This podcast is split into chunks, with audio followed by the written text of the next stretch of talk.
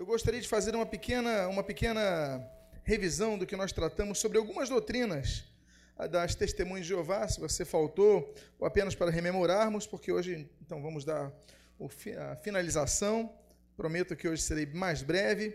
Mas nós falamos, por exemplo, sobre as profecias, as várias profetadas, não profecias, mas falsas profecias, que as testemunhas de Jeová deram a respeito do retorno de Jesus. Falharam em todas, falharam em absolutamente todas. E não poucas vezes, eles então, quando Jesus não voltava naquela data, então eles sempre colocavam uma nova, uma nova desculpa a respeito do porquê Jesus não voltou. Nós também falamos a respeito de como eles se afirmam profetas. Nós demos aqui 13 profetadas que foram escritas, declaradas, anunciadas como é, retorno de Jesus não, não, não aconteceram. Nós falamos sobre algumas características deles que não são pecaminosas, mas que não têm base bíblica, inclusive não tem base lógica, né? não comemoram aniversários, não comemoram datas cívicas. Aliás, eles não obedecem aos, aos governos, né? eles não servem às Forças Armadas e tudo mais. Nós falamos da indefinição doutrinária. Por exemplo, eles já eh, hoje eles dizem que é proibido fazer transfusão de sangue. Muitas pessoas morrem por falta de transfusão de sangue. Eles dizem que é proibido, mas antes eles já tinham uh, aprovado e louvado isso. Eles, por exemplo, antes diziam que a vacina era coisa do diabo, as pessoas não podiam se vacinar. E hoje já permitem, por exemplo, que as pessoas se, eh, sejam vacinadas. Antes, eles diziam que não podiam fazer é, transplante de órgãos. Hoje já permitem. Então, é, é uma das características é, é, vista nessa, nessa inconstância das afirmativas dele. Então as pessoas, não, não posso, trans, é, é, não posso uh, fazer a transfusão de um órgão, aí depois, não, você já pode. Ué, mas e meu pai que não podia? Então, isso tudo traz prejuízos às pessoas. Nós devemos estar atentos a isso. Outra questão que nós, nós abordamos é que a Bíblia não é considerada a regra única de fé e prática. Tem também os escritos que são chancelados pelo corpo governante. Nós falamos sobre isso. Nós falamos sobre a proibição, e essa é uma característica clássica de uma seita, a proibição de lerem qualquer, é, qualquer escrito que não seja das testemunhas de Jeová. Eles só podem ler qualquer coisa que fale a respeito de Deus, são proibidos de ler em qualquer outro documento. Eu, por exemplo, tenho vários. Eu trouxe aqui um anuário dos Testemunhos de Jeová, já li, e eu tinha dois, né? Um emprestei para alguém, não me devolveu, então não sei com quem está, mas eu tinha dois, li os dois. Tenho vários livros de outras religiões. Eu já li mais de 200 livros do catolicismo romano, só de doutrina católica romana, livros adventistas, e não tenho nenhuma proibição isso, nem proíbo ninguém que leia outras coisas. Nós podemos nos informar qual é o problema disso.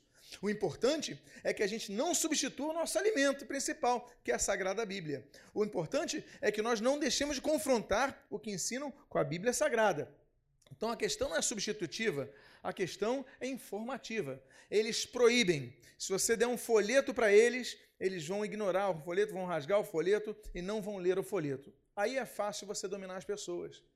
Aí é fácil você ter um povo na mão, as pessoas na mão, para você mobilizar como você quiser, para você é, chantagear uh, essas pessoas como você quer.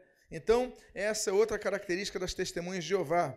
Outra característica das testemunhas de Jeová, por exemplo, é que se declaram como o único caminho para Deus. Fora do, do, das testemunhas de Jeová, você não pode chegar a Deus, é o que eles afirmam. Assim como o catolicismo romano, que diz que fora da Igreja Católica Romana você não pode chegar a Deus. Então, essas são heresias comuns das seitas. Uh, outra questão é a negação da Trindade Divina. Nós abordamos um domingo praticamente só sobre a questão da Trindade Divina. Eles afirmam que Jesus não é Deus. Jesus, inclusive, é um anjo. Os testemunhos de Jeová dizem que Jesus é o anjo Gabriel, é, me, é o mesmo ser. Então não pode ser adorado. Mas eles diziam que podia ser adorado, nós falamos, colocamos alguns documentos dele. Depois diziam que não podiam ser adorados, depois diziam que podia voltar a ser adorado, depois diziam que não podiam mais adorar, enfim. Por enquanto, Jesus não pode ser adorado por eles. Talvez amanhã digam que pode de novo. Mas o fato é que eles dizem que Jesus não é Deus, Jesus é apenas o Filho de Deus, e é um anjo, é o arcanjo Miguel. Eles dizem que o Espírito Santo não existe, é uma força ativa de Deus. E eu creio que foi no domingo passado, nós abordamos vários textos que falam a respeito disso. Então, nós também falamos a respeito do Espírito Santo, nós falamos a respeito da proibição de orar a Jesus, nós oramos a respeito, nós falamos a respeito de que eles afirmam que Jesus não ressuscitou corporalmente, que é uma doutrina gnóstica, é uma doutrina docética. Né? Jesus não ressuscitou. Havia uma, uma aparência de Jesus, mas Jesus carnalmente não ressuscitou. Então, para que eles afirmem então que Jesus não era Deus. E aí nós colocamos a refutação bíblica. Tudo é refutado pela Bíblia Sagrada. Jesus disse em Mateus 22, 29, errais não conhecendo as Escrituras e nem o poder de Deus. O erro está na ausência das Escrituras, no desconhecimento das Escrituras e na não aplicação das Escrituras Sagradas. Outra heresia deles é que Jesus não é o único mediador entre Deus e os homens. Outra heresia, que Jesus já voltou. Tantas coisas eles disseram. E hoje nós vamos dar continuidade aqui. E outra heresia que nós falamos é uma heresia que os adventistas do sétimo dia usam que é do sono da alma. Ele diz o seguinte: quando a pessoa morre, pronto, ela entra no sono eterno. Aí eles dizem que não existe inferno. Não, o inferno não existe. Se Deus é bom, aquela, aquela pergunta de novo convertido, aquela pergunta básica. Se Deus é bom, por que existe inferno? Então nós colocamos vários textos, foi no domingo passado que nós falamos sobre isso, ou no domingo retrasado, os vários textos que Jesus fala sobre o inferno, quatro textos, nós falamos seis quatro citados por Jesus. A minha pergunta é: então Jesus errou? Jesus estava mal informado, porque Jesus falava que o inferno existia, Jesus falou sobre a realidade do inferno, Jesus falou por quatro vezes a respeito disso. Então, os testemunhos de Jeová estão certas e Jesus estava errado, coitado, ele não sabia das coisas. Mas, obviamente, isso é uma ironia nossa, porque Jesus sabe de todas as coisas, Jesus é o Criador de todas as coisas, sem ele nada do que foi feito se fez, o inferno, Jesus participou disso, por isso ele explicou com tanta autoridade sobre isso, e outros textos também, como de Daniel, por exemplo, ou de Apocalipse, nós citamos a respeito. Aliás, nós falamos sobre a existência de quatro infernos. Nós falamos que a Bíblia no português, ela usa uma, um neologismo latino, inferno. Por quê? Porque quando Jerônimo ele foi traduzir o mundo inferior, ele foi traduzir assim, bom, Sheol. O que é Sheol no hebraico? É o mundo dos mortos, é o mundo inferior. Então ele criou uma palavra infernos. Aí ele pegava assim, o Tártaro. O que, que, que tem ali no Tártaro? Bom, é um mundo inferior, mas era outro local. Aí ele falou, então é o um mundo inferior, é o infernos. Aí o, o, o, o, fundo do abismo, do abissus, né? Então é o local onde estão, por exemplo, um terço dos demônios estão presos ali, não estão atuando na terra. Eles vão ser soltos durante a grande tribulação, quando a igreja não estiver mais aqui. Então esse local não é habitado por homens, nem será habitado por homens, é um local habitado por um terço dos anjos que se rebelaram. Esse local é o mundo inferior, ele traduz como infernos. E nós temos o Guiena, que é muito chamado por Geena aqui no Brasil, que é o local que não está habitado. Ou seja, que é um local que vai ser habitado futuramente depois do juízo final. Vai ser estreado pelo, pelo diabo, pelo falso profeta e pelo anticristo. Esse local, que é o Guiena, que é o lado do fogo eterno, ele é um outro local que não está habitado hoje, mas que já foi criado, é outra dimensão. É um quarto local do mundo inferior e que Jerônimo traduziu como infernos. O problema é quando traduz isso, a gente coloca na Bíblia como inferno e parece que é tudo um local só, e são quatro lugares diferentes. Nós falamos sobre isso, não vou dar esse estudo de novo para vocês sobre isso. Estão gravados ali no aplicativo. E nós então refutamos essa ideia, inclusive sobre o sono da alma, inclusive sobre esta grande heresia. Uh, ok, aqui nós vamos então dar continuidade. Aí ah, falamos sobre a ressurreição, que eles falam que ah, não vai haver aquela ressurreição e tudo mais. Nós falamos da primeira ressurreição, das três fases da primeira ressurreição que vão acontecer. Né, nós falamos da primeira ressurreição na primeira fase, porque existem duas ressurreições. Mas a primeira ressurreição tem três fases. Aliás, nós falamos sobre fases, a volta de Jesus. A volta de Jesus se dará em duas fases: a fase invisível e a fase visível. Nós falamos a respeito disso. A fase invisível, Jesus se encontrará, como diz 1 Tessalonicenses capítulo 5, Jesus se encontrará nas nuvens com o povo que vai ser ressuscitado. Primeiro, ao cangor da trombeta do arcanjo, vão ressuscitar os mortos em Cristo. Em Cristo. E aí nós temos a segunda fase da primeira ressurreição. Eles sobem e depois os que estão vivos sobem, arrebatamento da igreja. Eu espero não confundir vocês. Eu estou aqui fazendo uma breve revisão do que nós tratamos com carinho, devagarinho, cuidadosamente nos estudos anteriores, ok? Então nós temos as três fases da, grande, da primeira ressurreição e eles então dizem que não vai haver. Enfim, refutamos sempre como temos feito com a Bíblia aberta. Dito isto, então, nós vamos dar continuidade e hoje vai ser um estudo breve. Eu prometo que não vou ultrapassar ali os 25 minutos no máximo, mas nós vamos ver então que eles também negam a presença do salvo com Cristo, é, com Cristo após a morte. Eles dizem: não, a pessoa quando morre, vocês lembram que eu falei que a pessoa quando morre acabou? Quando você desse um, um boot, um, uma, uma formatação no HD, é isso? Mas a Bíblia, nós vimos domingo passado, que a Bíblia fala ao contrário. Então, como é que nós podemos afirmar que as pessoas não vão para Cristo depois que morrem, os salvos em Cristo não vão para Cristo depois de morrer, se a Bíblia afirma isso? O problema, volto a dizer, está na adulteração da Bíblia. Trata-se da Bíblia mais escancaradamente é, mal traduzida de todas as versões mal traduzidas da Bíblia, que é a chamada edição do Novo Mundo. A edição do Novo Mundo é a edição das Testemunhas de Jeová. Olha o que, que eles dizem, por exemplo. Ah, o uh, que, que diz a Bíblia no texto de Lucas 23, 43? Eu coloquei em português e coloquei em grego. Está assim. E disse-lhe Jesus: Em verdade te digo que hoje estarás comigo no paraíso. Não é isso? Em grego está assim: Amém legosoi é, semeron met emou esse en to paradiso.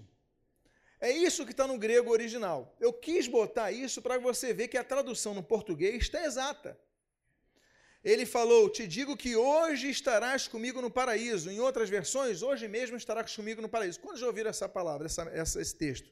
Você sabe esse texto de cabeça. Jesus afirmou para quem? O ladrão que estava do lado dele: Hoje estarás comigo no paraíso. Olha o que, que as testemunhas de Jeová fizeram com esse texto na tradução do Novo Mundo. Ele disse: Deveras, eu te digo hoje, dois pontos, estarás comigo no paraíso. Eles incluíram dois pontos. O que, que eles fizeram? Eles dividiram a frase. Então, em vez, de, em vez de, de o texto dizer assim, hoje estarás comigo no paraíso, ó, eu te digo, hoje estarás comigo no paraíso, eles falam assim, eu te digo, hoje estarás comigo no paraíso. Não, eu te digo hoje, estarás comigo no paraíso.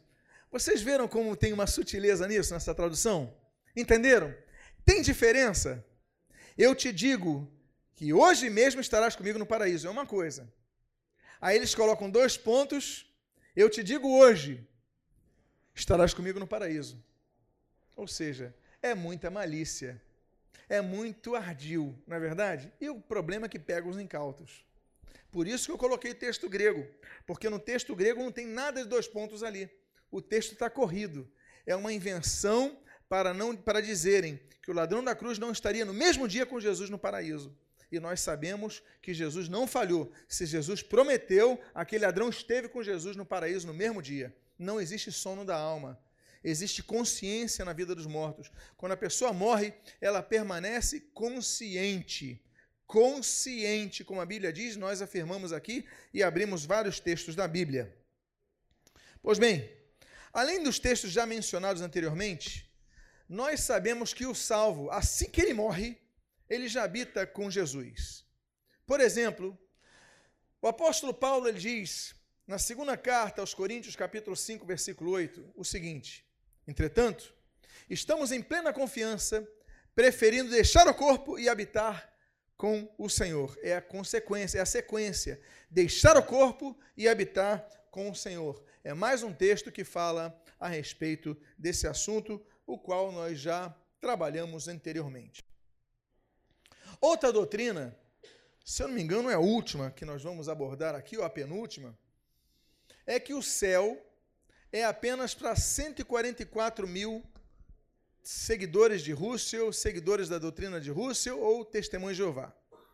Ou seja, 144 mil não é nada. É um número muito pequeno. Eu lembro que eu e meu pai fomos convidados por um testemunho de Jeová para participarmos de uma ceia deles. A ceia das testemunhas de Jeová só acontece uma vez por ano. Acontece no calendário judaico do dia 14 de Nisan ao pôr do sol. Não tem um horário definido, eles usam um calendário judaico para isso. Nenhum problema quanto a isso. Você usa a ceia, como você interpreta, tá bom, pode ser, não tem problema nenhum. Vamos, vamos. Eu acho que foi numa quinta-feira que nós fomos, está tudo bem. Nós fomos num salão do reino, eles não chamam de templo, eles não chamam de igreja, eles chamam de salão do reino. Nós fomos a um salão do reino, ali no engenho de dentro, uh, nessa quinta-feira, e ali todos estavam aguardando o horário judaico de pôr do sol, e pronto, nós entramos no salão. Éramos dois espiões ali dentro.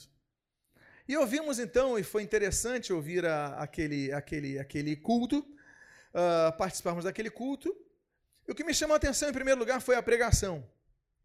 Havia um ancião, um ancião, um líder da igreja, falando, e dois na primeira fileira, com um, mesmo, um documento, lendo o documento, e enquanto ele lia, ele não pregou, ele leu. É como se eu estivesse falando assim, e então, é como se eu estivesse lendo, ipsis literis. E aí, os dois lendo ali, tudo bem, ele deve ter alguma dificuldade, deve ter algum problema, tem cada um com suas limitações, tá bom. E acabou o texto, e ele depois eu fui perguntar e depois eu descobri que esse sermão ele vem de Nova York, vem lá do Brooklyn, como vocês sabem, a sede das Testemunhas de Jeová, e todos têm que ler. Se ele pular uma linha, um dos dois anciãos que estão sentados, eles vão e substituem ele e excluem ele, colocam ele em disciplina. Então você não, não, você não prega, você lê um documento. Pois bem, aí começaram a servir a ceia. A ceia era um, um cálice apenas um cálice, e uma bandeja de pão, como aquilo, como, como a nossa bandeja normal. E foi passando o cálice de mão em mão, e eu estou aqui, a gente estava mais ou menos ali no meio para o final. E eu via que ninguém comia o pão nem bebia o cálice. As pessoas pegavam o cálice, olhavam o cálice, passavam para o lado, pegavam o pão, passavam para o lado. Aí eu falei para o nosso, o que nos convidou, vem cá, ninguém está comendo? Ele falou, não, só os que vão para o céu podem comer. Eu falei, então eu vou comer. Ele falou, não, não faça isso. Não faça de maneira nenhuma, por favor. Eu falei, ué, quem vai para o céu? Falou, não, depois eu explico. Aí eu peguei o pão, eu não ia comungar com aquela mesa naturalmente, eu só falei replicando a afirmativa dele. Olhei o cálice, passei para meu pai, ele olhou, passou para ele, e aí o pão, mesma coisa. Quando chegou nos anciãos, eu falei, não é possível, está todo mundo em pecado nesse, nesse, nesse local? Ninguém pode comer o pão, está todo mundo em pecado aqui. Aí chegou nos anciãos, mesma coisa, eles olharam, passaram para o lado. Aí chegou o que estava no, no púlpito, olhou e deixou na mesa. Ninguém comeu. Aí quando acabou aquela reunião, eu falei, por que, que ninguém comeu? Está todo mundo em pecado aqui? A igreja tem disciplina? O que está vendo? Ele falou, não, só come os que vão para o céu. Eu falei, então, no entendimento de vocês, nenhum de vocês vai para o céu? Ele falou, nenhum de nós vai para o céu. Eu falei, mas quem vai para o céu? Ele falou, só os 144 mil ungidos. E aí começa o nosso, a nossa questão. Existem dois textos na Bíblia que falam 144 mil. Eu não vou entrar isso aprofunde porque não é um curso de, de escatologia. Mas vamos lá. Em primeiro lugar, os 144 mil, segundo as testemunhas de Jeová, são os 144 ungidos que vão morar no céu. Para eles, 144 mil vão morar no céu e todas as demais testemunhas de Jeová vão habitar na terra, no novo céu e nova terra que, que, que, existirá. Nós sabemos disso e sabemos dessa habitação na terra, sim. Nós cremos nisso. Mas eles deduzem que os 144 mil vão morar no céu.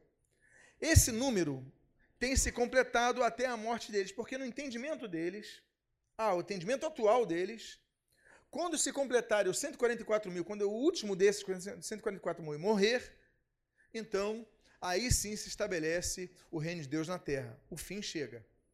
Essa é a concepção deles. Eu perguntei para eles: então faltam quantos morrerem? Na, no conceito dele, faltavam uns 1.800, alguma coisa assim. Ele falou, mas todos estão com mais de 75 anos de idade. Ou seja, Jesus está muito próximo para voltar. Falei, ok. Mas o número ah, é tanta incoerência doutrinária que Quando se completou esse número? Porque dizem que já se completou, depois dizem que não completou, faltam 1.500, faltam 800, faltam isso. Então, em 1881, é, eles dizem que tinha se completado. Em 1931, depois disso que tinha se completado. Em 1935, depois disso que foram completados. E tudo aqui, Zion Watchtower, seja Deus verdadeiro e unidos na adoração Deus único e verdadeiro. A refutação bíblica, vamos a ela. Nos dois capítulos que são mencionadas as, as 144 mil pessoas, os 144 mil é, personagens que vão surgir nessa, nessa, no texto bíblico, são mencionados em dois textos bíblicos, Apocalipse 7 e Apocalipse 14. Mas eles não são gentios. Eles são judeus, necessariamente judeus, de 12 tribos, e não há gentios entre eles. Se, eu sei que o texto está pequeno na sua tela, mas se você quiser acompanhar na sua Bíblia aí, está em Apocalipse 7, versículo 3 ao versículo 8. Eu vou ler aqui.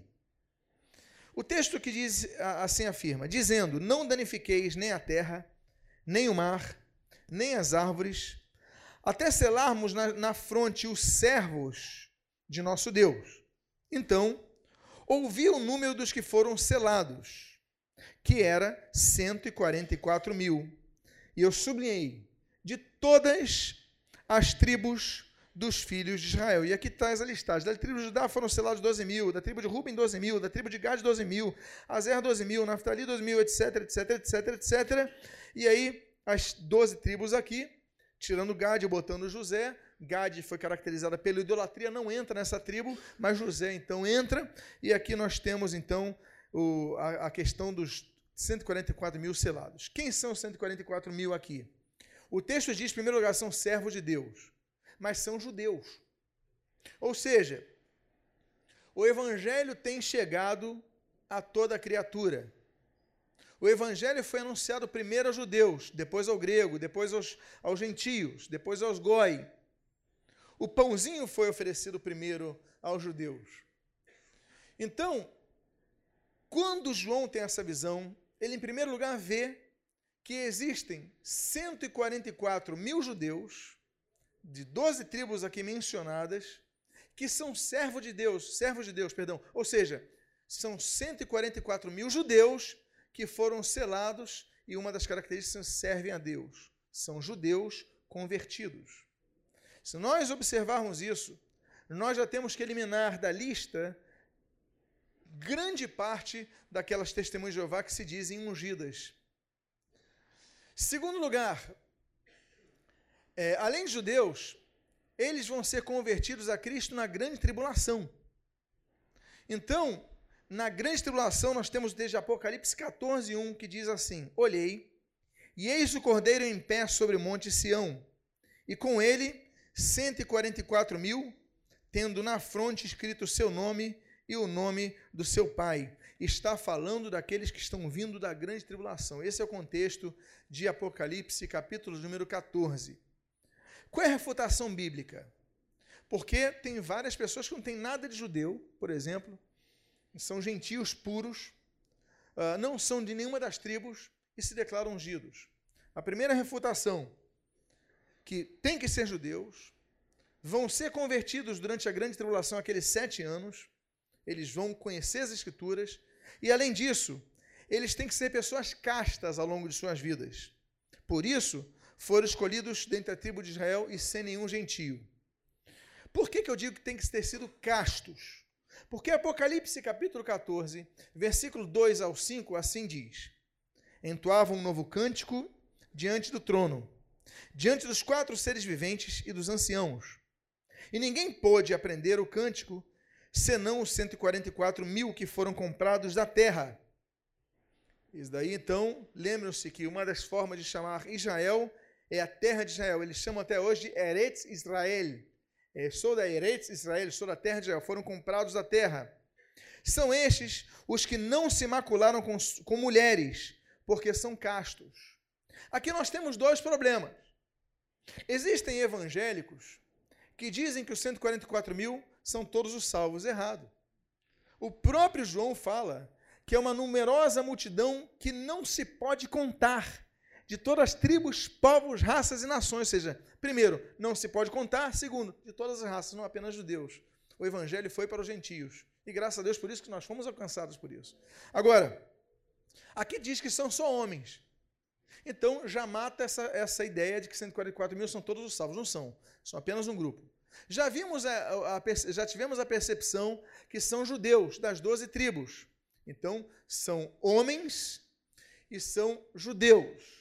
E além disso, diz assim: que não se macularam com mulheres porque são castos, são virgens. Ora, nem todos os salvos serão virgens. Os casados, por exemplo, e os viúvos não são virgens e vão para o céu, mas não serão dos 144 mil. E quando nós olhamos o relatório dos, da declaração daqueles que são ungidos, dos que estão vivos hoje, dos testemunhos de Jeová, a maioria deles são casados, ou seja, já não são virgens, já não podem ser os 144 mil que habitarão, habitarão no céu. Ou seja, mais uma refutação bíblica sobre uma doutrina errada da palavra de Deus. A Bíblia diz também que os salvos irão ao céu, ainda que posteriormente habitemos na nova terra. A Bíblia diz em Filipenses capítulo 3, versículo 20 o seguinte: Pois a nossa pátria está nos céus. Ele não está falando para 144 mil, está falando para todos os cristãos, todos os salvos. Então nós vamos habitar nos céus, até o dia que sejam feitas os novos sejam feitos os novos céus e a nova terra. Ok? Então habitaremos no céu, moraremos no céu. Jesus falou em João 14: Ó, eu vou ao céu, vou preparar lugar para vós. Ali há muitas mansões. Pois bem, aquilo que eu falei para vocês, a Santa Ceia do Senhor, lembram que eu falei para vocês que eu, eu peguei o cálice, peguei o pão, passei para o lado? Então, é só para os 144 mil russelitas. Só que trata-se de uma peculiaridade. Primeiro, existem mais de 19 milhões de testemunhos de Jeová no mundo. E apenas cerca de 14 mil, hoje, que se declaram ungidos, comem dos elementos da ceia. É um número incoerente. Por quê? Eu vou dar dados, dados para vocês de 2014, não tenho dados de 2016. Porque eles têm anuário que é sempre do ano anterior. Eu não recebi o anuário de 2015, esse que eu tenho é bem antigo, inclusive, mas o anuário deles de 2015 traria os números de 2014. Eu não tenho. Consegui os de 2014, perdão. Em 2014, foram 14.121 participantes. Agora, que coisa interessante. Em 2013 foram 13.204. Ou seja, como é que pode crescer? Se no entendimento deles eles vão morrendo até Jesus voltar houve um acréscimo de 917 pessoas chamadas ungidas. Então, é um número coerente, aí eu coloco é, esse relatório para vocês com esse número. É, os participantes de, do, do, memorial no mundo, né, da Santa Ceia, como nós chamamos aqui, 14.121 pessoas. Então, é um número incoerente, porque subiu de um ano para o outro em vez de descer. E teria que descer, porque eles vão morrendo. A refutação bíblica, uma delas, nós lemos em Lucas 22, 19 a 20. E, tomando um pão, tendo dado graças, o partiu e lhes deu, dizendo: Isto é o meu corpo oferecido por vós. Fazei isto em memória de mim. Semelhantemente, depois de haver ceado, tomou um cálice, dizendo: Este cálice é o da nova aliança, no meu sangue derramado em favor de vós. O texto de 1 Coríntios, capítulo 11, versículo 23 e 28 diz: Olha, isto é o meu corpo, foi dado por vós, fazer isso em memória de mim, este cálice é a nova aliança no meu sangue, etc, etc e tal. Então, o texto que você já conhece, já lemos e lemos até há pouco tempo. Então, nós voltamos a dizer: o sangue de Jesus foi derramado em favor dos que vão ser salvos.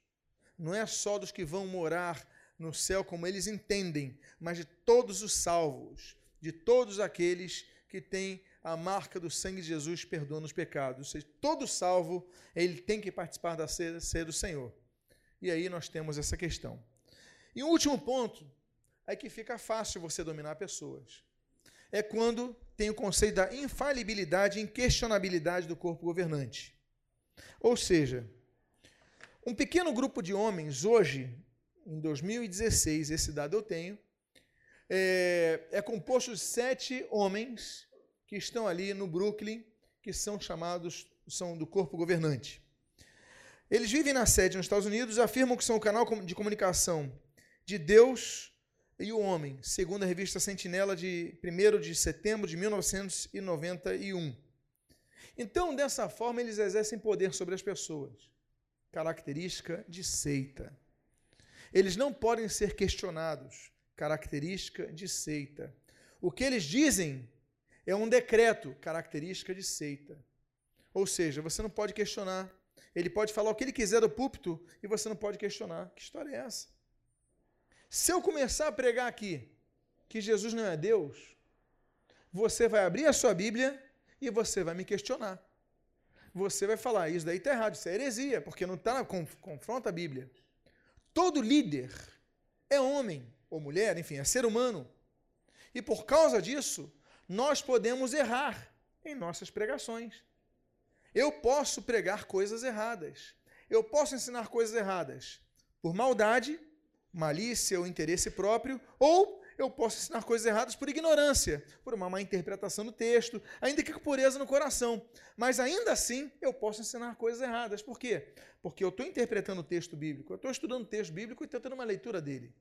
É por isso que nessa igreja todas as poltronas têm um braço. Você está vendo um braço nas poltronas? É por isso que em todas as poltronas nós colocamos um papel e uma caneta para você, para que você anote tudo e verifique tudo que é pregado nesse púlpito na sua casa, para que você então possa dizer: se o que foi pregado tem base bíblica. Por quê? Porque seja Deus verdadeiro e o homem mentiroso. Porque o único que não erra é Deus. Os homens podem errar. A infalibilidade é uma desgraça, porque ela faz com que pessoas vejam homens como se fossem deuses. Não, ele falou, está falado. Uma coisa é confiar na pessoa, na experiência da pessoa, no conhecimento da pessoa, no histórico da pessoa, claro. Nós confiamos. A criança confia no seu pai, na sua mãe, nós confiamos em Deus, claro.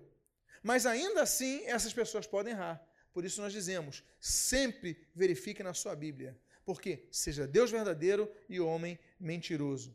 Agora, eles dizem que o líder não falha, é que nem o papado do catolicismo romano.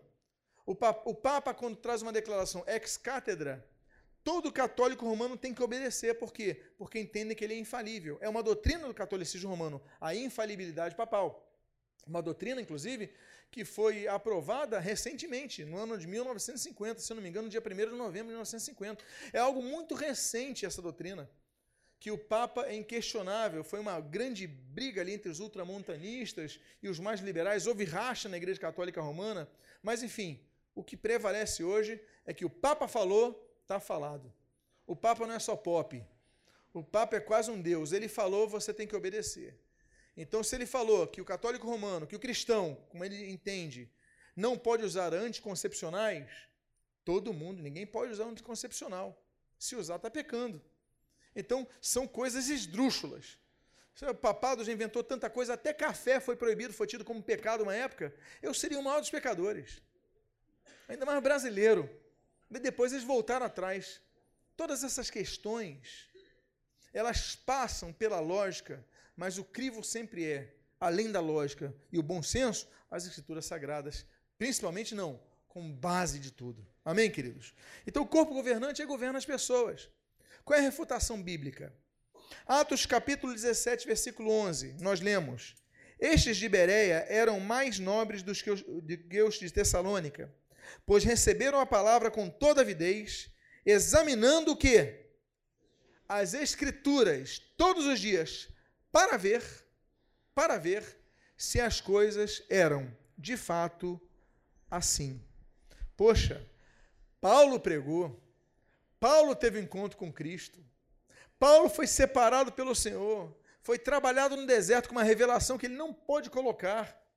Paulo foi o homem que mais pregou o evangelho, que mais disseminou o evangelho. Mas ainda assim, Lucas escreve: olha, apesar disso, de Paulo pregar, os beré eram os mais nobres, porque eles recebiam a palavra com toda avidez, isso é bom, mas iam verificar nas escrituras se o que Paulo pregava estava certo. É por isso que você tem que sempre verificar nas escrituras.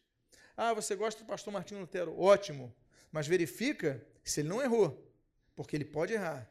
E entre o meu erro e o que a Bíblia diz, fique sempre com a Bíblia. Amém, queridos? Então, seja nobre como os bereanos. Os bereanos são chamados pela Bíblia de nobres porque conferiam na Bíblia, e você deve fazer o mesmo. Segunda refutação bíblica, foi até mencionado hoje aqui, Gálatas 1,8. Diz assim: Mas, Paulo dizendo, ainda que nós, ou seja, o próprio Paulo, ou mesmo um anjo vindo do céu, vos pregue evangelho que vai além do que vos temos pregado, seja anátema, seja anateteme, né? seja maldito, seja separado do que conduz à vida, ou seja, não considera. Várias seitas surgem, várias heresias surgem por aparições de anjos.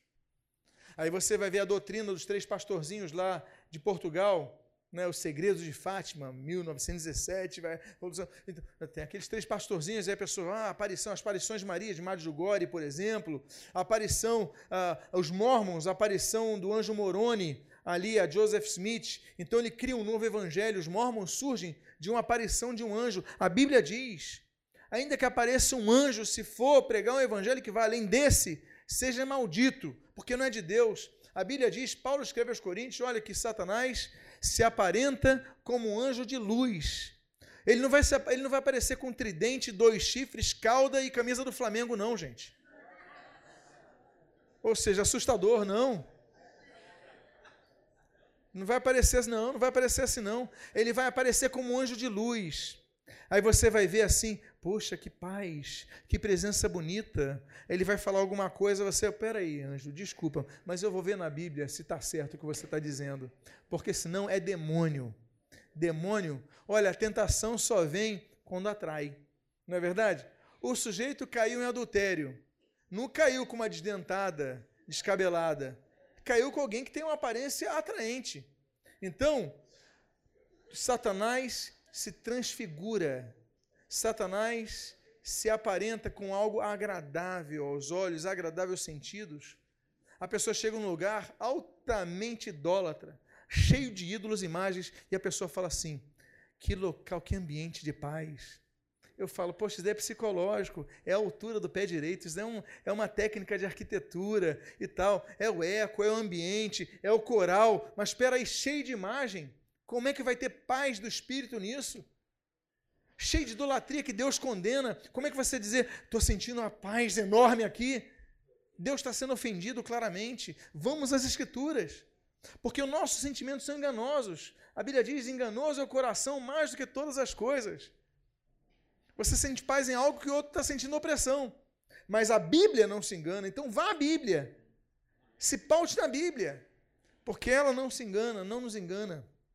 Conclusão desses estudos. O texto está pequeno na sua tela, eu vou ler aqui, 2 Pedro capítulo 2, versículo 11. Assim como no meio do povo surgiram falsos profetas, assim também haverá entre vós falsos mestres, os quais introduzirão dissimuladamente, não será algo escancarado, não será algo dissimuladamente, sutilmente, devagarzinho. Eles vão ali, heresias destruidoras, até o ponto de renegar o soberano Senhor que os resgatou, trazendo sobre si mesmos grande, repentina destruição. E muitos seguirão suas práticas libertinas, e por causa deles será infamado o caminho da verdade. Também, movidos pela avareza, cuidado com as igrejas que são avarentos, são lobos avarentos que estão ali com títulos de pastores. Avarezas farão comércio de vós, com palavras fictícias. Para eles, para esses falsos pastores, o juízo lavrado a longo tempo não tarda e a sua destruição não dorme. O sofrimento para esses é pior. É pior. O dia que nós demos um estudo sobre o inferno, a gente vai quebrar algumas ideias populares. Por exemplo, Existe uma ideia que eu ouvia desde pequeno que dizia o seguinte: ah, não existe pecadinho e pecadão, é tudo a mesma coisa. Errado. Biblicamente existe pecadinho e pecadão. E biblicamente existe um juízo maior para alguns pecados do que para outros. Isso é Bíblia, não é popular, não é, é o que o pastor fala. Não, é o que diz a Bíblia. Mas um dia vamos falar sobre isso, sobre o juízo. Amém, queridos?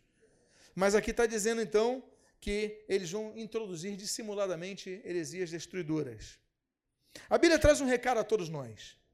Paulo ele nos ensina o seguinte em Efésios capítulo 4, versículo 14. Não sejamos mais como meninos, agitados de, de um lado para o outro, levados ao redor por todo o vento de doutrina, pela artimanha dos homens, pela é, astúcia com que induzem ao erro. Crianças são levadas de um vento para o outro de doutrina. Aí daqui a pouco tem uma doutrina. Aí existem modismos no meio evangélico, principalmente no meio neopentecostal. Aí tem a, todo mundo vai cair no poder. Aí tem uma fase, todo mundo cai no poder. Aí tem uma fase do dente de ouro. Aí tem uma fase das visões com os anjos. Aí tem uma fase tem tanto modismo. Aí a gente só vê esse texto, crianças que são levadas de um vento para o outro, de toda sorte, com, com doutrina surge, você vai sendo levado, sendo levado, levando, levado. Não é possível. Então nós temos que nos firmar na palavra de Deus. Centro é a palavra de Deus seca-se erva, fica a sua flor, mas a palavra de Deus permanece eternamente. Amém, queridos? E assim eu concluo esse texto e essa série de mensagens a respeito das testemunhas de Jeová. Eu espero que tenha sido edificante para a sua vida, porque quando nós falamos de uma seita herética, na minha concepção é o seguinte: eu não estou falando apenas da seita herética, eu estou trazendo a doutrina bíblica. Então, quando nós refutamos a seita herética, nós aprendemos mais sobre o que a Bíblia diz sobre os conceitos elementares da fé. Os irmãos estão entendendo o que eu estou dizendo? Por isso nós temos esse objetivo. Eu vou fazer uma oração agora, e depois da oração, antes de fazer o momento do ofertório, eu vou eu vou explicar sobre como nós procederemos em relação aos próximos estudos. Amém? Mas vamos fazer uma oração agora, encerrando essa mensagem. Pai amado, nós te agradecemos porque a tua palavra é lâmpada para os nossos pés e é luz para os nossos caminhos. Tudo, tudo, tudo que nós precisamos para a nossa salvação está na tua Bíblia.